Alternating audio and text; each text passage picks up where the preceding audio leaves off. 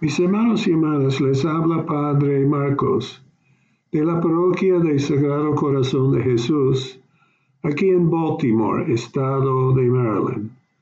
Hoy es 5 de noviembre, el 31º domingo de Tiempo Ordinario. Hay una expresión que va así: entre el dicho y el hecho hay gran trecho.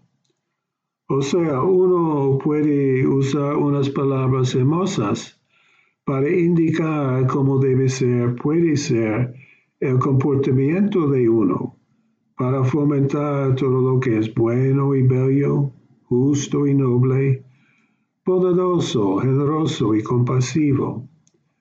Pues hay canciones y poemas compuestas así.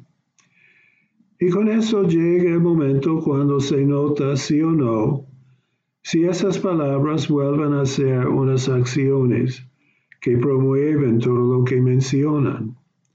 Y si es así, qué bueno. Si no es así, si las palabras solamente se quedan escritas en una página, la expresión tiene toda la razón. Entre el dicho y el hecho hay gran trecho. Y con eso en mente, Jesús llama a la atención a los letrados y a los fariseos. Dice a la gente: hagan y cumplan lo que les digan, pero no hagan lo que ellos hacen, porque ellos no hacen lo que dicen.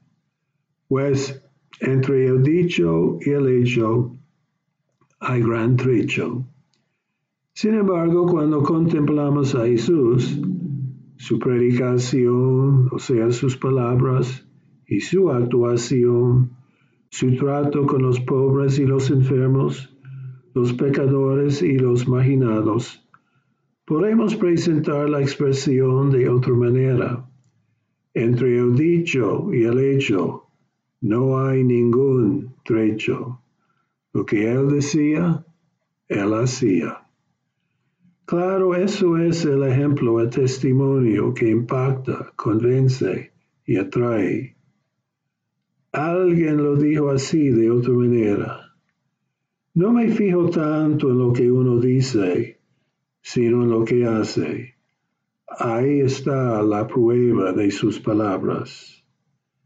En el caso nuestro, que decimos que somos seguidores de este Jesús, ojalá que entre el dicho y el hecho nuestro, el trecho nuestro, sea menos y menos cada día.